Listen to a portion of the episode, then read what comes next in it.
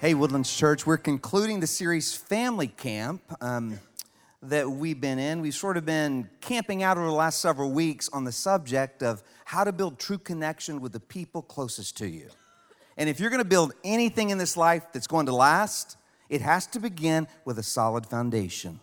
I mean, can you imagine a home builder saying to you, Hey, I think we can save you a whole lot of money if you let us build your house without a foundation? We can start right away with the framing I mean, the foundation is not very important. We'll save you a ton of money if we build this house without a foundation. That'd be ridiculous. But it seems when it comes to our closest relationships, we forget the only way to build anything that's going to last is you have to have a solid foundation. So, what is the foundation for a strong family? What is the foundation for a lasting love relationship? Proverbs 24 3 tells us homes are built on the foundation of wisdom and understanding. So, if you want to turn your house into a home, if you want to build a close family, if you want to build a marriage that lasts, if you want to build a business that lasts, the Bible says it takes a foundation of wisdom. So, I want you to turn to James chapter 3, because in the book of James chapter 3, it tells us what wisdom is and what wisdom isn't, and how to build your relationships on the foundation of wisdom and keep building with wisdom. And so, would you stand in honor of God's word, Woodlands Church, and just follow along with me? I'm going to read James chapter 3, beginning with verse 13. Who is wise and understanding among you?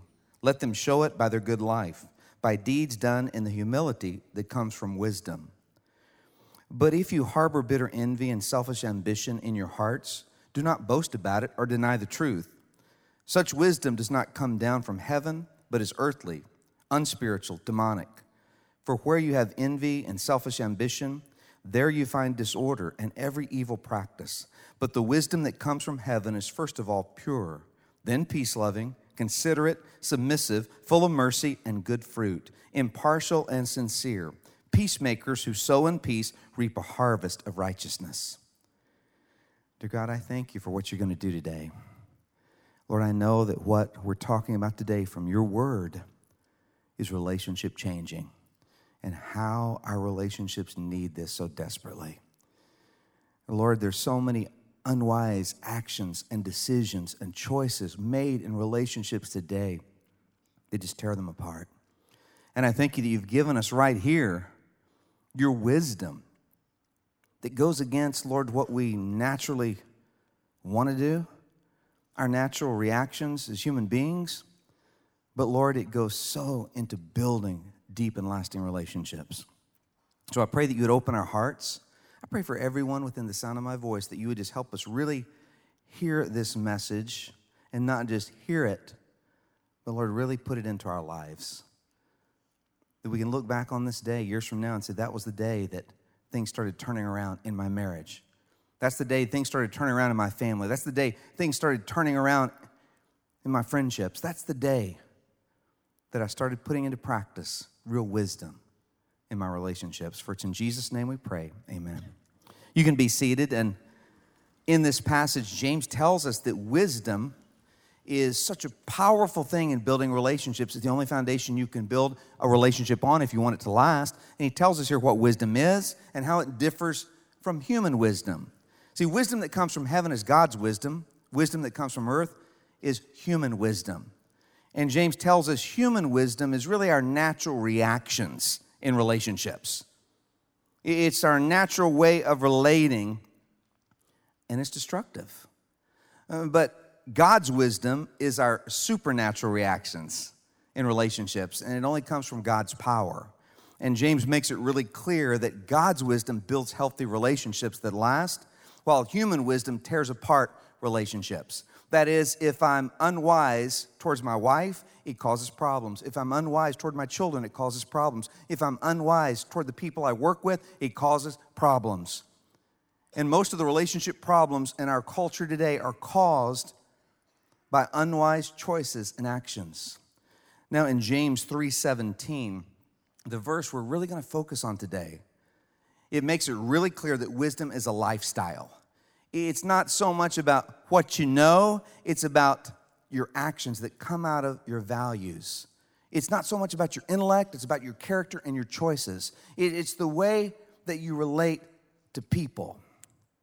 And so in James 3:17 it says there's six character choices that we have to make each and every day to build a foundation of wisdom and keep building on wisdom in our relationships. And it's all found in this one verse. Now, I told you when we started the series that most people, when they go into a marriage relationship, think everything is perfect. When they start a family, everything is perfect. And then a few years down the road, after a lot of mistakes and pain and hurt, they think everything went wrong. That it started perfect, they were so in love. And a few years later, it turned bad. I mean, it starts perfect and then it goes bad over time. And that's a completely wrong interpretation of how marriage starts out. And, and I told you that marriage never starts perfect because it involves two very imperfect, very flawed people coming together to share everything. And so you're more of a mess than you can ever imagine.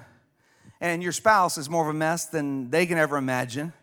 And you put that together, and so it starts out definitely not perfect. So it doesn't start perfect and then go bad over time. It starts a mess. That's the way it starts. And if you realize that, then you have a chance with God's power. Now, the other day I was looking through our garage and we were organizing a little bit, and I found this big box of Legos.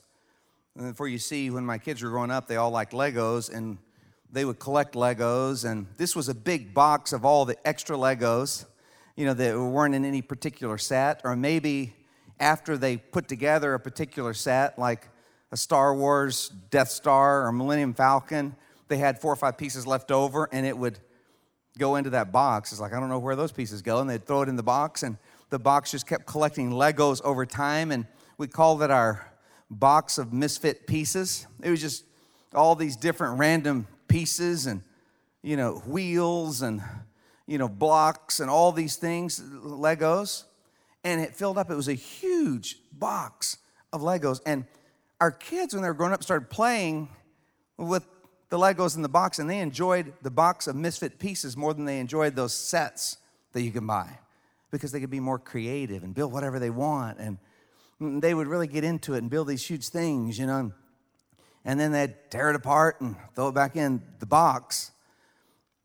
Now, I have up here some Legos. These are the Duplos, the bigger ones, so that you can see them. And so let's go back to marriage and starting families. That when you come into the marriage relationship, we all bring a big box of misfit and broken pieces to the relationship. We try to hide it at first, and in marriage, you can't hide it for very long. Eventually, all the broken pieces fall out on the table. You can hide it in other relationships for a lot longer, but eventually, the real you comes out in the marriage relationship, and all the broken pieces are all out there, and all the brokenness and the mistakes and the flaws and the mess is revealed. And so, what you really need to do to have a good perspective is right before you get married, just come together and just dump all the pieces. Just dump all the pieces out on the table where you both just dump all the brokenness out on the table. You just reveal it all and you just admit it all, and then you look at it and you realize what a mess you both are and then you make a choice. You choose one piece at a time together with God's power to build something beautiful out of it. And so, for, those of you who are getting married, maybe you just got married, take a look. This is you, okay? You get a good picture. This is you, except you're more of a mess than this. And think about it for a moment. And then make a commitment that you're both going to reveal your struggles and your hurts and your flaws and sins and faults and but then you're going to choose every day with God's power to do the work that it takes to build something beautiful. Some of you have been married a long time and you realize this, maybe after 3 or 4 years of marriage. And you realize this that it was a mess. And so you started building something beautiful and 25 years later, 30 years later, 50 years later, you built something beautiful, a beautiful palace of love because God loves to work miracles in the middle of our messes. But we have to admit the mess, we have to admit it. and where we are, and then we can choose to build something beautiful. You see, some of you, when you first got married, you thought you had a palace. But no, it was this it was just a mess. Just the honeymoon stage covered up the reality. And then a few years later, you thought, we're just a mess. What happened? No, you were always a mess. You realize that? You start building something beautiful. And here's the thing you build with one wise action at a time. One wise action at a time builds something beautiful, and it takes time. That's why it takes time to build something beautiful in a marriage relationship. And so every wise action builds, but every unwise action tears down. And I have to be honest, our unwise actions and choices in our closest relationships tear down a lot of blocks.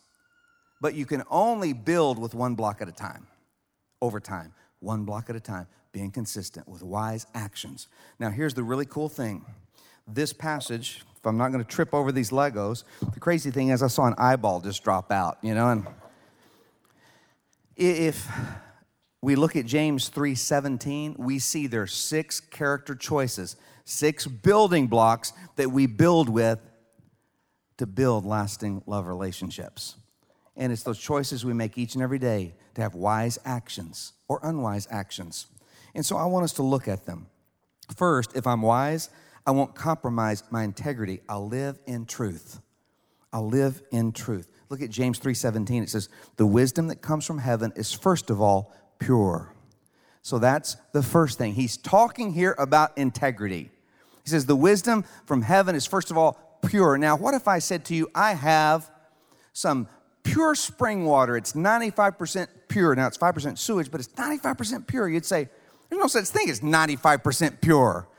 It's got to be 100% or it's not pure at all. And that's the way integrity is. Integrity just means that you integrate your life together as a whole. The opposite of integrity is compartmentalizing your life. That you act one way with your church friends and one way with your work friends.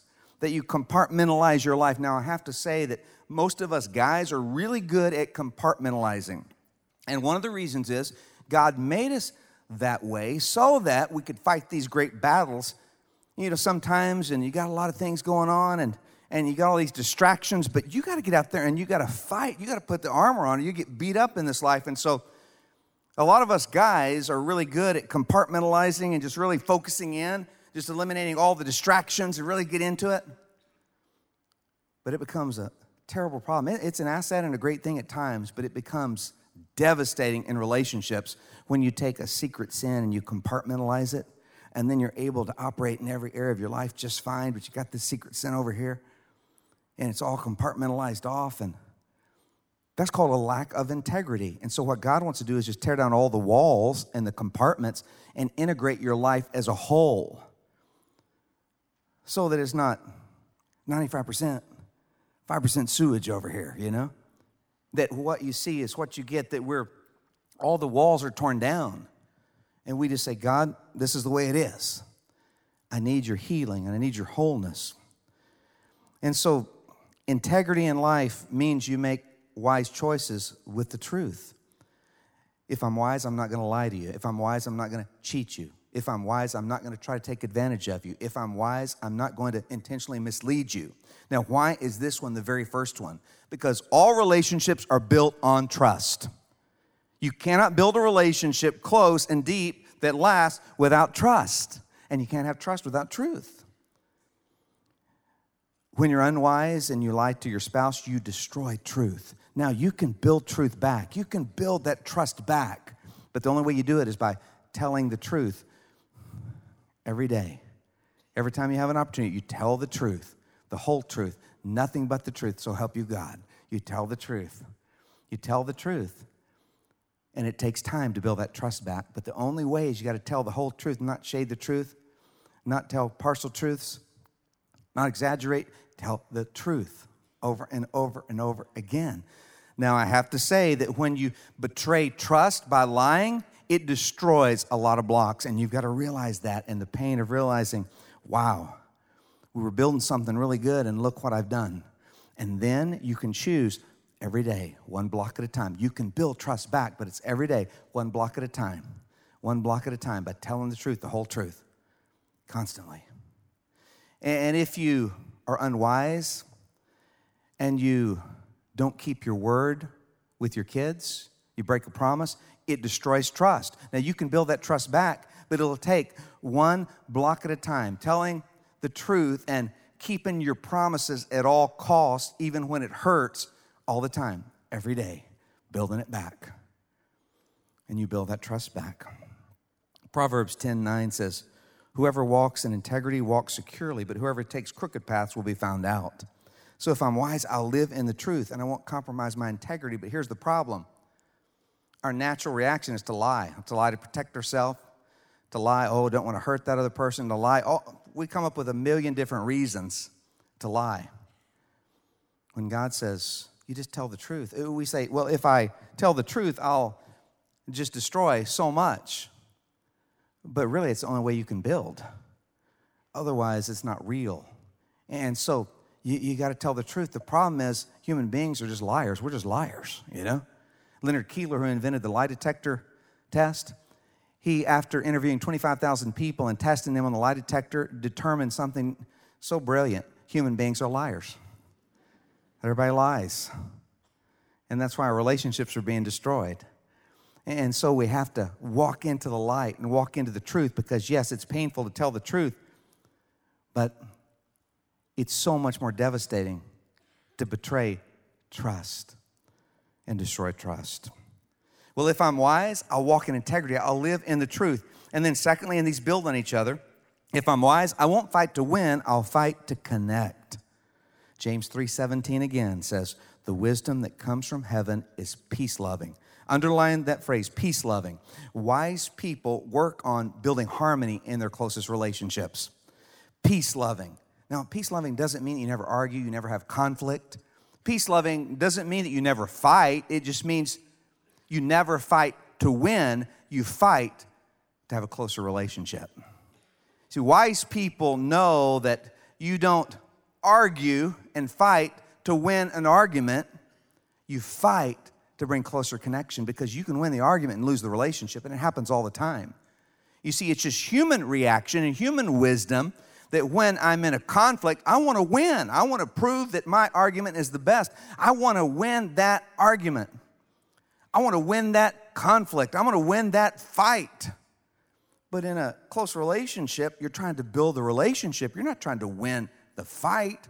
See it all the time where people win the fight and lose the relationship. And so you fight for connection. How do you do that? Well, Chris and I have talked about this a lot.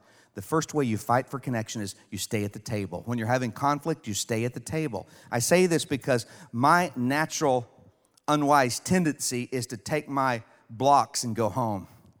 You know, we get into a conflict and Chris starts expressing emotions. I just want to leave the table. I want to take my blocks and go home. And one of the reasons is she's so smart and so quick witted that she always beats me in an argument. Don't tell her I said that. She's not at this service. So I can be real honest with you here. And so I get out because she's going to whoop me, you know. I'll never admit that to her, but um but another reason is it's just that I'm afraid to express my emotions. And so usually in a marriage relationship, one expresses freely their emotions and then the other wants to stuff down their emotions. And so I want to take my blocks and go. I want to avoid conflict. I want to get out and and because she cares about the relationship, she wants to talk about it. She wants to express those emotions. And so we get in conflict, and what I've learned and what she has learned is we stay at the table. We stay at the table, and it's changed everything.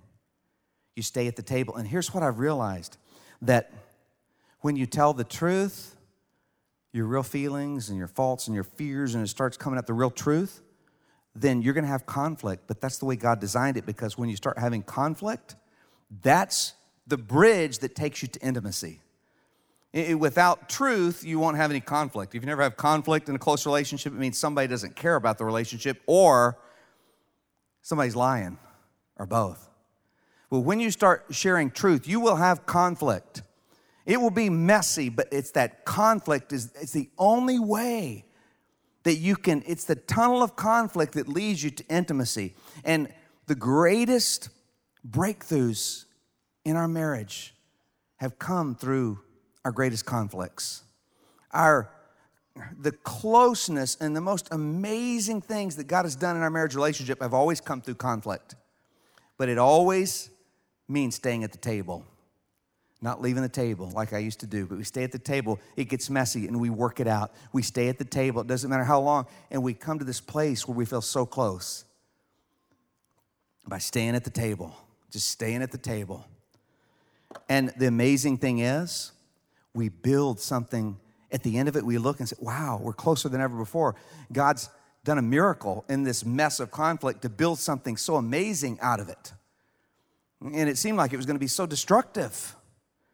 The most destructive things that Satan wants to use in your marriage relationship and family to tear you apart are the very things that God can use to bring about your greatest breakthroughs. But we have to see it. And so we fight for connection. Another way you fight for connection is through your words.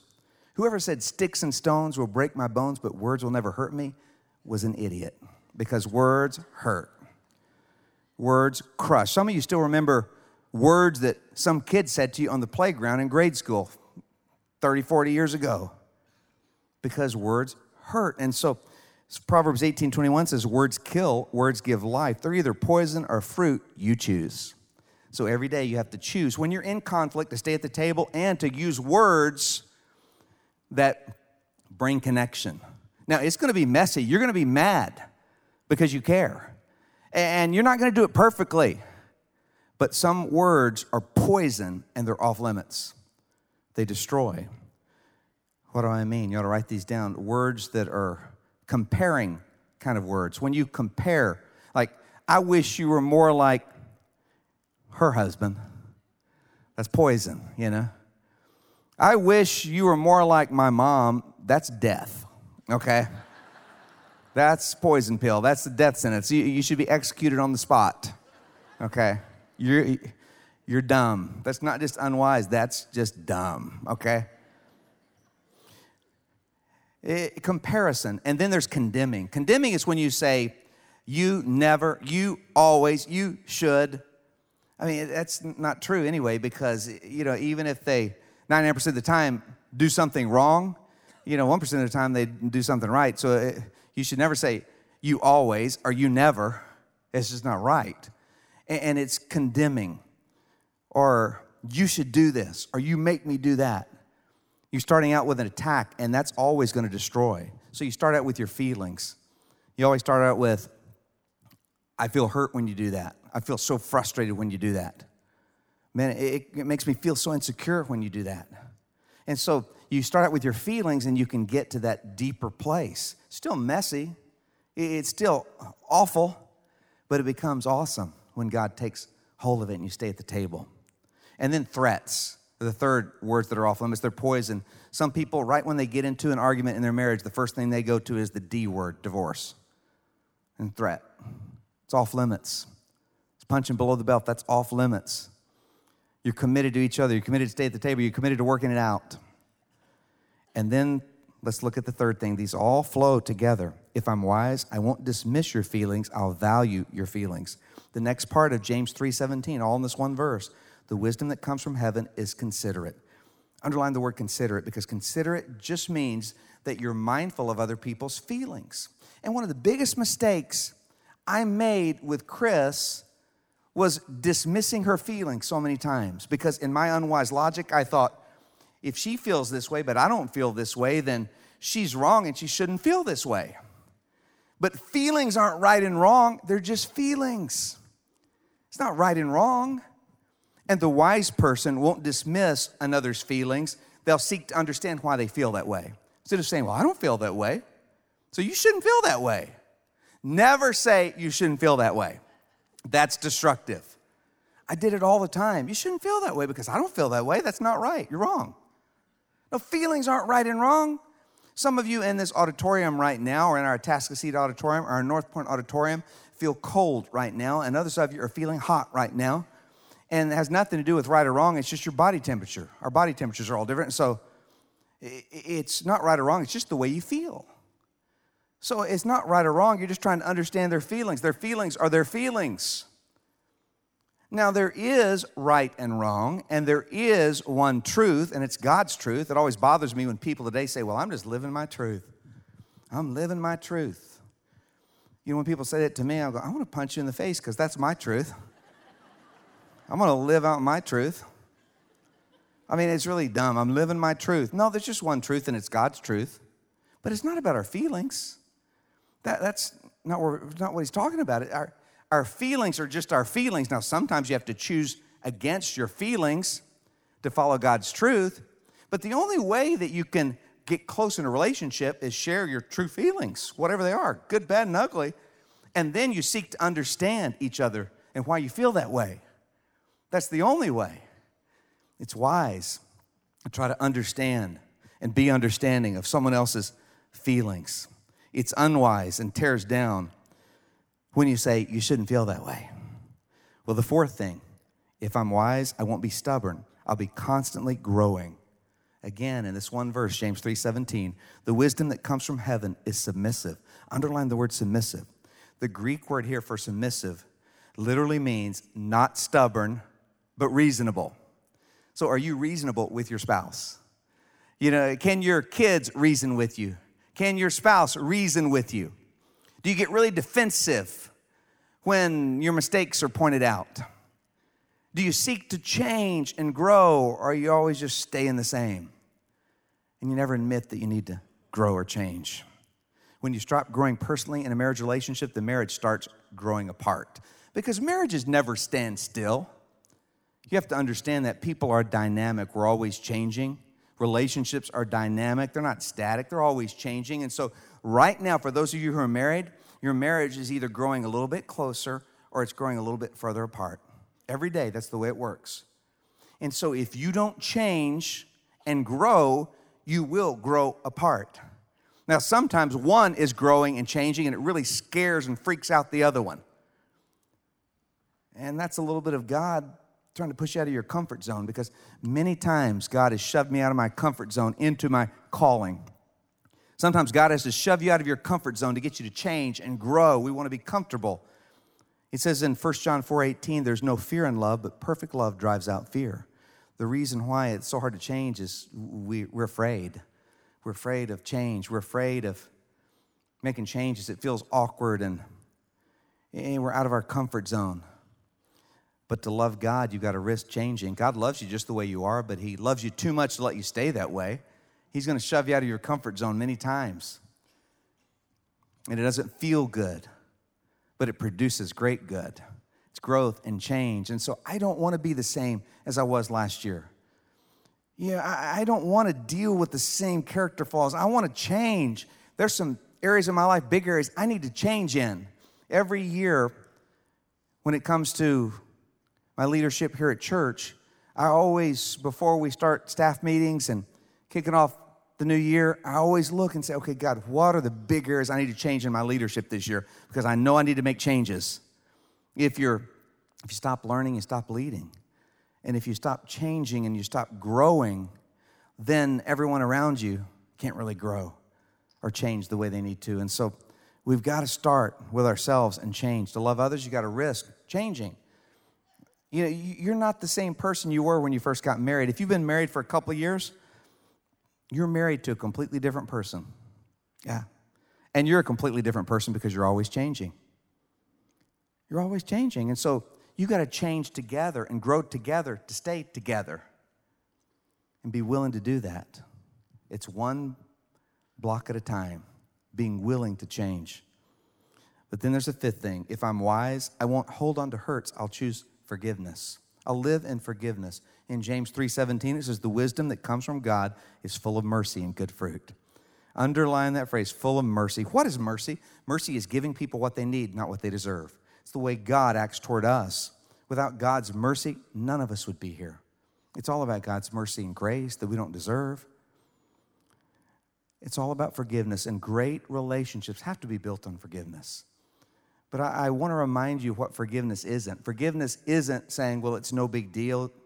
Yeah, it hurt, but who cares? I'm a Christian. No, forgiveness is saying, you hurt me deeply. That's the way I feel. I feel really hurt. It's devastating, but I choose to forgive you because Christ commands it and I don't want bitterness to take root in my life or our relationship. So I choose to forgive. I don't feel like it, but I choose to forgive. Forgiveness is that choice that we make. But also, forgiveness isn't trust. And I say this often because it gets so confused. A lot of people struggle with forgiveness because they think if I forgive them, it means I have to trust them again. No, it takes a lot of time to build trust back. You forgive instantly for your own sake. So resentment doesn't poison your soul and affect all your relationships. And so you say, God, I choose to forgive them because I need forgiveness myself in my life. And I choose to forgive them because I don't want resentment to take root. I don't feel like forgiving them, but I choose to forgive them. And then it takes time to build trust back. You don't have to trust them again. You don't have to trust them again until you see trust being built one building block at a time. Two different things completely.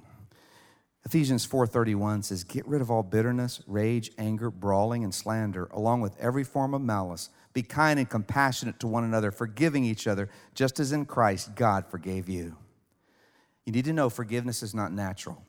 My natural, unwise human reaction is to get mad, get even, to hold on to the hurt, to keep remembering the hurt.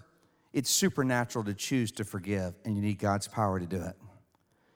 But the last thing, maybe the most important, the sixth thing is if I'm wise, I won't hide my struggles, I'll live in genuine grace.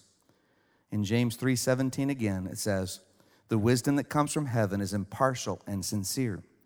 Underline that word sincere because that word in the Greek language is anipokritos, and it means the opposite of a hypocrite. Now, the word hypocrite in the Greek, that word hypocrite was a classic Greek theater term it was used to describe any actor. An actor was called a hypocrite. You see, an actor in classical Greek theater would play five or six different roles, and so they would wear a mask for one role, and then in the next scene, they would be wearing another mask to play another role, then another mask. And so that's why we got our word hypocrite. You know, it means someone who wears mask, who pretends they're something that they're not, you know, who's not genuine and real. See, wise people don't try to pretend like they have it all together. Wise people don't hide their faults, their flaws, their struggles. Wise people are sincere, they're genuine, they're not hypocrites, they're not fake, they're not phony. This one value to build into your relationships, this one value would change them dramatically because there's so much fake in relationships today. People say things, but they mean something else. People hold back and shade the truth. People manipulate and yeah, there's just so much phoniness in relationships today. And single adults, I want you to know that the Greek word for fake and phony is dating website. Look it up in the original Greek. dating website. This is one of the most fake and phony things are. Everybody's profile is totally exaggerated and fake a resume as well as another another one just fake i mean i was watching television the other day and an advertisement came on for a dating website for farmers only they got one for everybody now you know it's like you got to be a farmer and you'll find someone perfect and I, I don't know much about that website that's for sure never been on the farmers dating website that's for sure but i know this three-fourths of them probably aren't farmers I mean, it's like, you know what? I raised a hamster as a kid, and that's livestock. You know, I'll try that one. You know? I mean, I'm growing a tomato plant back there. Tough on farmers this year, you know? I mean, and then you take it a step further, and the, the, really the fakest place there is is a singles bar. I mean, where else in America do you offer to buy something for a total stranger? I mean, can I buy you a drink? I mean, how dumb is that? I mean, can you imagine being in Kroger and you come up to someone and go, hey, good looking, can I buy you a box of Cheerios? I mean, what kind do you like? Honey nut?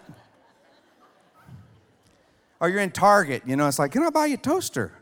Hey, babe, how about a coffee maker? It's just dumb. Fake, phony. You know, if you're a single adult, you need to be in our singles group that's so amazing. You need to be uh, young. We have a young adult group, meets on Sunday night. It's amazing. We have our singles groups that do things all throughout the week. It's amazing. And so you need to get connected connected to something real and following Christ in a real and genuine way. But I'm just saying that when we just admit, you know, our struggles, God begins healing us in a powerful way. I want you to look at this next verse because this is the secret to true success. Proverbs 28 13 says, A man who refuses to admit his mistakes can never be successful, but if he confesses and forsakes them, he gets another chance. The only chance we have to build close relationships is to admit the truth of our struggles and sins. The reason why we don't is because of our fear of rejection. If you really know what I'm like, you really know all the ugliness, if you really know all my struggles, you may reject me. So we have this fear of rejection that's hovered over us since the fall. But the worst fear of all is the fear of never being known. And God says, I know you completely. The God of the universe knows everything about you the good, bad, and the ugly. Can't hide it from God, and He loves you more than anyone else. And He says, Just admit it to me. When my daughter Megan was five or six years old, Chris was tucking her in bed one night, and Megan said, Mom, I want to tell you something. And Chris said, Well, what is it, honey? And she said, You know that picture that was in my room on the wall? And Chris said, Yeah, where is that picture? I haven't seen that in weeks. And Megan said, Well, I accidentally broke it and I hid it under my bed. And right away, Chris gave her a big hug and said, Megan, I'm so proud of you for telling the truth. I love you. It's okay. I don't care about that picture. You're worth a lot more than a picture gave her a big hug, and, and Megan said, I feel so good that I told you the truth because it really bothered me that I didn't. She'd been carrying that for weeks. That little girl been carrying it for weeks, and it seems so silly because, I mean, Chris was going to give her a big hug and just say, It's okay, honey. I love you. You're my child. Don't worry about it. You don't have to hide it from me. We all make mistakes. But that's exactly the way I am with God. We all have these broken pictures, these ugly things under the bed, broken pictures under the bed, all the mess and the things we don't want anyone to see, and we hide it from God, all of our ugliness, and God sees it all. It's really silly because God sees everything. You can hide it from everyone else, you can hide it from everyone in your family, but you can't hide it from God. God sees it all, He knows it all. But the greatest thing is, He loves you more than anyone else. And all you have to do is admit it. Take off the mask, admit it. That's all you have to do. And then when you admit it to someone else, you find healing. You find healing. And that's what it's all about. That's what the church family is all about. It's people that don't have it all together, broken, but we look to the one who does, who's making us whole. That's what it's all about. But I have to admit to you that these six things I've just shared with you, I can't do them. And you can't do them. You, see, it's a supernatural thing to do these things. It goes against our human wisdom, our natural reactions, and we just can't do it. We need God's power. And that's why this last verse is most important. Psalm 111:10 says, How can man be wise? The only way to begin is by reverence for God. The word Reverence for God means to put God first. Some translations say the fear of God is the beginning of wisdom. And that fear just means putting God first, that awe of God, that you are in awe of God more than anyone else, that you want to obey God and follow God, that you put God first in your relationships because you need God's power. I need God's power. There's no way that I can tell the truth without God's power. There's no way I'll try to protect myself. There's no way that I'll care about someone else's feelings without God's power. I'll care more about my feelings. There, there's no way that I can forgive when I'm hurt without God's power. Only God's power can do it. So I have to be honest. I'm telling you to do these six things that you can't do in and of your own strength, but God can do them through you. If you'll put God first, you'll put Him first in your relationships and you'll ask God for His power if you've never received Him, you can receive Him right now. He'll come into your life, this Holy Spirit, to give you the power to love. Let's bow together. Dear God, I pray right now for marriages and families and friendships and close relationships and workplaces that you would start healing, Lord, and bring miracles out of the mess. I pray for marriages that right now They say, Kerry, there's so much rubble. I just, you know, I'm overwhelmed. It's hopeless. That you, Lord, would, would just breathe hope into that marriage relationship. And you give them the strength as only you can to do these six things day in and day out, one building block at a time. Only you can do that, God. Bring healing to families that are fractured. Bring healing, Lord, to hearts that are broken as only you can. And I pray, Lord, for those who've never received you, that they would say this right now in the silence of this moment Jesus Christ, I give up. I need you. I need your power. I've made a mess of things, so I give you my mess and ask you to work a miracle. I ask you to save me, forgive me of my sins, come into my life, and give me the power to love.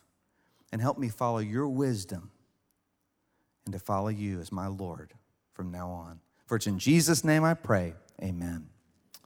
If you prayed that prayer, Christ came into your life. It's the greatest decision you could ever make. It's the most, it's the wisest decision you'll ever make. And now we're at the point of our service where we give back to God. And I, I just want to say that we give because we love God. And God promises when we give that He's going to give back to us more. He says, See if I won't open up the windows of heaven and pour a blessing on you so great you won't be able to contain it. But our motives for giving aren't that. It's because we love God out of a habit of loving God. And then also we give because we know that God uses it through the ministries and missions of the church to really build the kingdom of God by helping hurting people, by bringing people to Christ, by raising up the poor and powerless, by raising up the next generation. And I want to say to you, as we move into the summer, a lot of people go on vacation in the summer, but don't go on vacation in your giving because what happens in at Woodlands Church, like almost all churches and nonprofits, is our ministries go crazy in the summer, doing so much. Our camps, our high school camp, junior high camp, children's camps, our mission trips, our Bible school for children, all these things are just going so strong. And so our ministry expenses go way up, and then the giving goes down. And so I just really encourage you don't go on vacation with your giving, figure out a way to give. And maybe it's through our online giving, maybe it's through our Pushpay app, maybe it's just mailing in your giving, but be consistent in your giving. The church needs it, and God says, I'll bless you for it with that discipline. And by the way, and it's amazing how God's growing Woodlands Church and the ministries of this church. We have, um, not this Monday, but the next weekend, we have a thousand high school students going to high school camp in Panama City, Florida. I mean, that's that's just our high school camp alone. And one of the things we've had to do this year that's awesome um, is that we have no longer have a space there where all of our kids can meet. Um, we have a great camp where they can stay with but no place where we can have our services. We rented out high schools and changed the gyms into a church, um, and we outgrew that. And then we rented out the largest church auditorium in Panama City, and we outgrew that last year. And so this year, the only thing we're able to do to get everybody in is we're building an amphitheater on the beach. And so that's the only way. And because a thousand high school students learning about Jesus, and there's going to be a lot of kids that come to know Jesus, and their eternal destiny will be changed. This generation is going to change the world with God's power. And that's just one of our camps. And you know, we're committed to raising this next generation and all the mission trips that'll be going on, really be praying for them, get involved in some of them get involved in our children's ministry, Bible school that's coming up, all these things. But I just say, be a part of what God is doing here. Be a part of it. Just be a part of what God is doing. And God will bless you and minister to you. And pray for God to bless the gifts. Dear God, we do pray for your blessing upon these gifts, and we pray that you would help us be consistent all summer long, Lord, for your glory, that you would just, we dedicate this summer of life change to you. We thank you in advance for the thousands of people whose lives will be eternally changed because of the ministries of this church. Provide for them. Lord, we thank you for your guidance. Watch over our students and our children, Lord, all summer and all the activities and events that are taking place. And bless. In Jesus' name, amen. Great job, guys. Woo. Let's stand for our closing. Hey, Woodlands Worship, our new worship album is out, and you can get it on Spotify, Google Music, Apple Music, all the platforms. And God's using it to reach hundreds of thousands of people already all around the world listening to it. So I've got a couple of the CDs. They're in the bookstore. I don't. I can't. I can't throw those far because they'll kill somebody. Here's a couple of T-shirts. Can't throw those far because I'll throw my arm out. And here's a here's a cool hat. Um, hey, tomorrow when you're barbecuing or you're swimming or you're hanging out with your family, just say a prayer of thanks to God for all the men and women who gave the ultimate sacrifice so we could worship. Freedom is never free, and nothing great happens without sacrifice. And we need to pray for all those who are serving now. And uh, just praise God. And we love you. God bless you. Have a great Memorial Day. Hey, church. Thanks for listening to the Woodlands Church with Kerry Shook podcast. By listening, we hope that you're encouraged wherever you are. If you haven't already, we'd love for you to subscribe to our podcast so that you can get the latest messages each week. For more information on Woodlands Church, check out the description for a link to our website and how to connect with us. We hope you have a great week.